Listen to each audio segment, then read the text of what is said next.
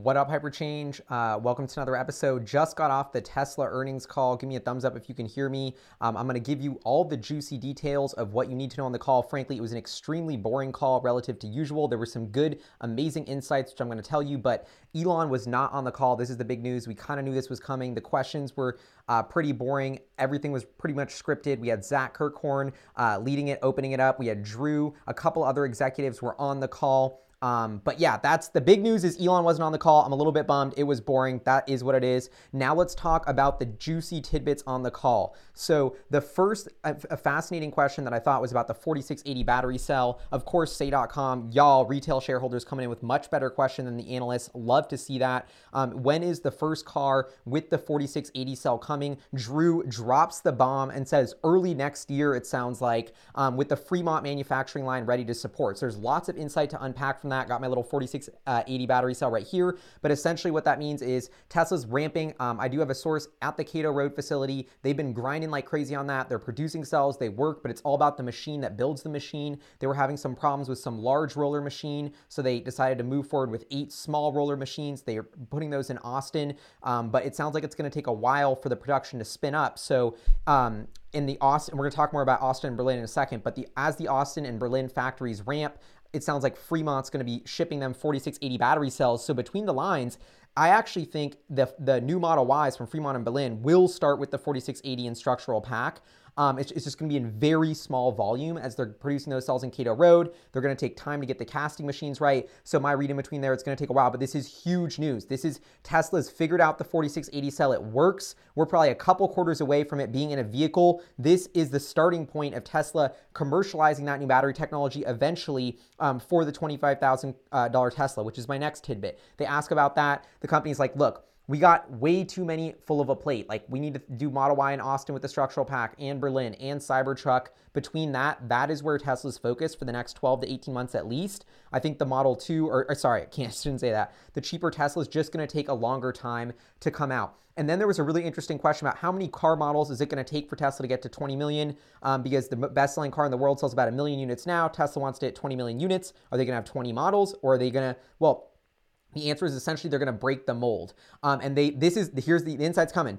They, they were like, okay, so the Model 3 record selling premium sedan. Model Y is going to be the best selling car in the world, despite the cost, the, the fact that it costs 50 G's. Tesla stretch, it breaks molds. Um, Tesla's, you know, when people define these little boxes of the automotive industry, they don't understand that consumer perception changes. Tesla's breaking the mold. Um, look what happened with the iPhone. So this is an iPhone-like technology product disruption in the automotive industry. We're going to see more units sold of one vehicle than anything ever before, unlike anything in the automotive industry. That's why Tesla's going to hit 20 million units with just a handful of models, which is unprecedented for every other automaker. Now, they say that the robo-taxi, they mention the robo-taxi as a model. So here's my big juicy tidbit is that I think the Model 2 isn't the Model 2. We all know it's not, but it's the robo-taxi. It doesn't have a steering wheel. They wait until autonomy is solved. You know Elon's ambitious about autonomy. You know he wants them to get to full self-driving in a year or two. That's the same timeline of when they're going to introduce this new vehicle. So the $25,000 car might not even be a car you can actually buy. It's just a car that you can get a ride from because it'll be have full autonomy that comes with it. Might not even have a steering wheel. Might not even look like what we think a car is today.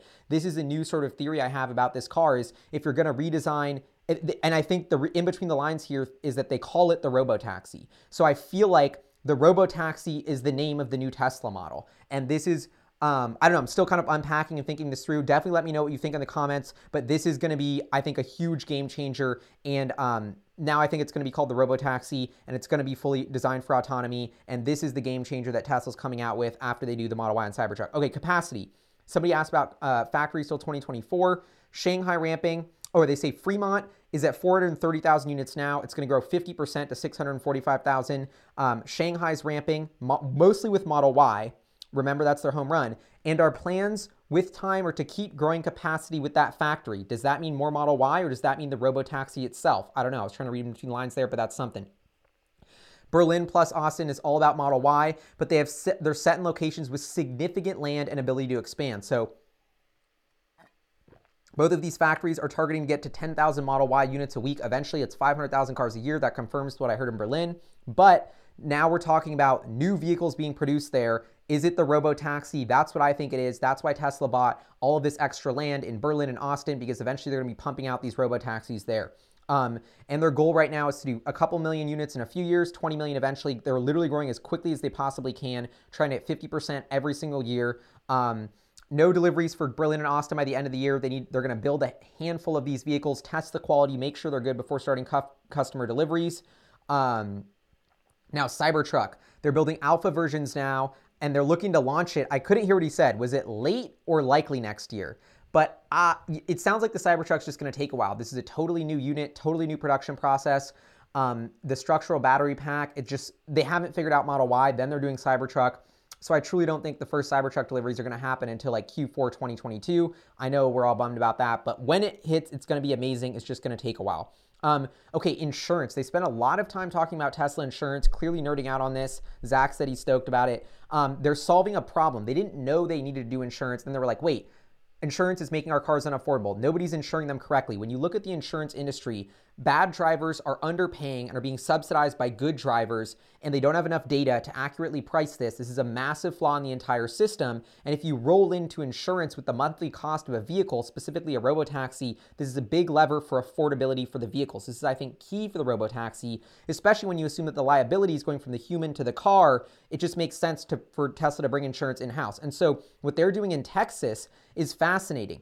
They are varying premiums based on your safety score. This is, it sounds simple. It's like Geico is dead in the water. I made whole videos about how Warren Buffett likes Geico. He's beefing with Tesla. It's like Tesla's going to put Geico out of business because Geico, they have no data on who you are, how you're driving, anything like that. Tesla, they even say on the call, computer on wheels. The safety score thing is mind blowing. All of this data about how you're driving is going to impact your insurance. And they talk about how um, now they have 150,000 cars using the safety score over 100 million miles. They're analyzing this data. Um, first of all, there's a 30% lower chance of collision when you have a safety score because you're tripping about messing up your safety score, so you're driving safer. Additionally, Tesla's literally making the road safer. This is really awesome and something that I think the mission, they don't get enough credit for at all in the press. Everybody's covering FSD in the mainstream media. Nobody spends one second telling how Tesla is going to make the road safer for everybody. I think that's why I beef with all journalists and media because they're just not telling us the dope, good part of the news and the truth and the most exciting and inspiring part of Tesla's FSD product, which is making the road safer for all of us. And so um, Tesla's always trying to build the safest cars in the world. And now they're also getting data that's saying uh, if you have a higher safety score, you're much lower uh, multiple multiple x lower to have a probability of collision. So not only are they deploying the safety score and making people drive safer, but the safety score is proving accurate so they can see the safest drivers, and they're actively using that data to inform your insurance score. This is the future of driving. Um, the fact that we were driving unmonitored, you could do a crazy turn, you could skirt, you could brake suddenly, you could have high G forces and your insurance company would never know is going to seem ludicrous in the future. Tesla's changing all of that.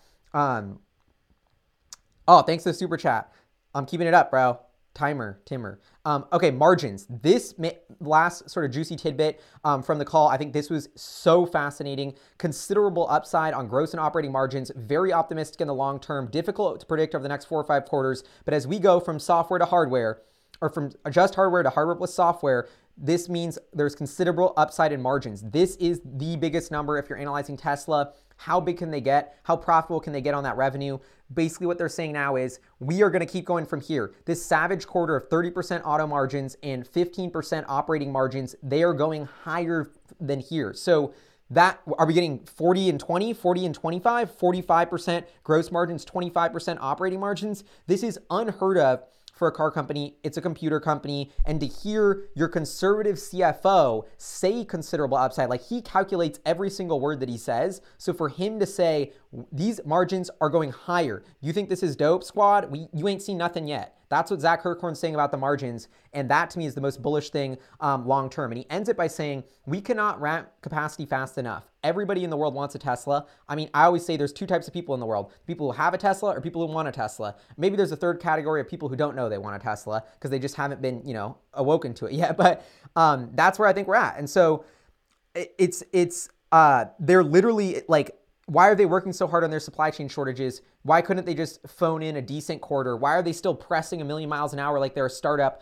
with their, you know, trying to survive? Because they want to get everybody their EVs. Shout out for Berlin, Richard. Thank you for the super chat. And they're trying to get everybody their EVs. They're trying to get everybody electric cars. This is a problem that they're trying to fix with urgency. Yes, more than 1.5% of the cars sold in the US are Tesla. That's amazing. They're transitioning the fossil fuel industry or us away from that. But there's still so much more work to do. And that's why Tesla's working with this savage urgency. Uh, Breton, Yo, thank you for being a longtime follower. I really appreciate that. I love the Tesla community. Y'all are amazing. Let me know if you have a question right now um, that I could answer in the chat. Otherwise, I wanted to keep this short and just keep it brief. Um, but let y'all know those are the juicy details from the call. Uh, 4680 cell coming early next year. Fremont supporting Berlin and Austin. Uh, model uh, 25K car is going to be a robo taxi. That's what they're going to call it. I don't think it'll have a steering wheel. It's going to be designed from autonomy. That's going to be built at Austin and Berlin and Shanghai um, in this new land that they have. Um, margins are only going higher. I think that's all you need to know about the conference call. The financials were incredible. Uh,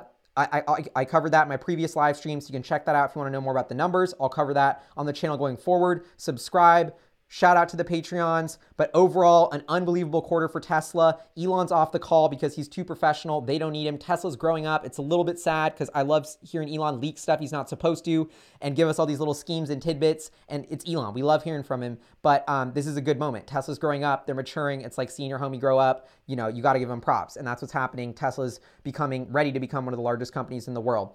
Um, okay, John, thanks to Super Chat. One more question. What about this uh, skittishness around commodity prices and cost of Berlin ramps? Those are all near-term things. You know, commodity prices are going to fluctuate. Um, that could hit margins in the near term. Uh, the ramp of Austin Berlin is going to take a while. They're doing the new 4680 cell. It's going to be slow, but it's it's it's you know by the end of 2022, those two factories are firing on all cylinders. If you're a long-term investor, that's all that matters. To me, a lot of this has been de-risked. There's going to be unknown unknowns, as they say, to work through, but I think Tesla will push through them. Nothing about the semi. Um, nothing about the delivery van. I think Tesla is truly laser focused on executing their product roadmap now. The biggest thing that they're working on that they're not telling us is the Robotaxi um, product. Okay, see y'all next time. Thank you all so much for tuning in. Love you. Have an amazing day. Peace. Do I think, oh, this is a good one. Do I think they will sell the Robotaxi to consumers?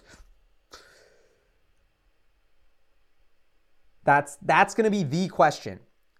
Or do they just operate them all on a fleet? I don't know. I don't even think Elon knows yet. It just depends on the, if they can solve autonomy. So that's a thinker. That's a thinker to leave it on. Anyway, see you next time. Peace.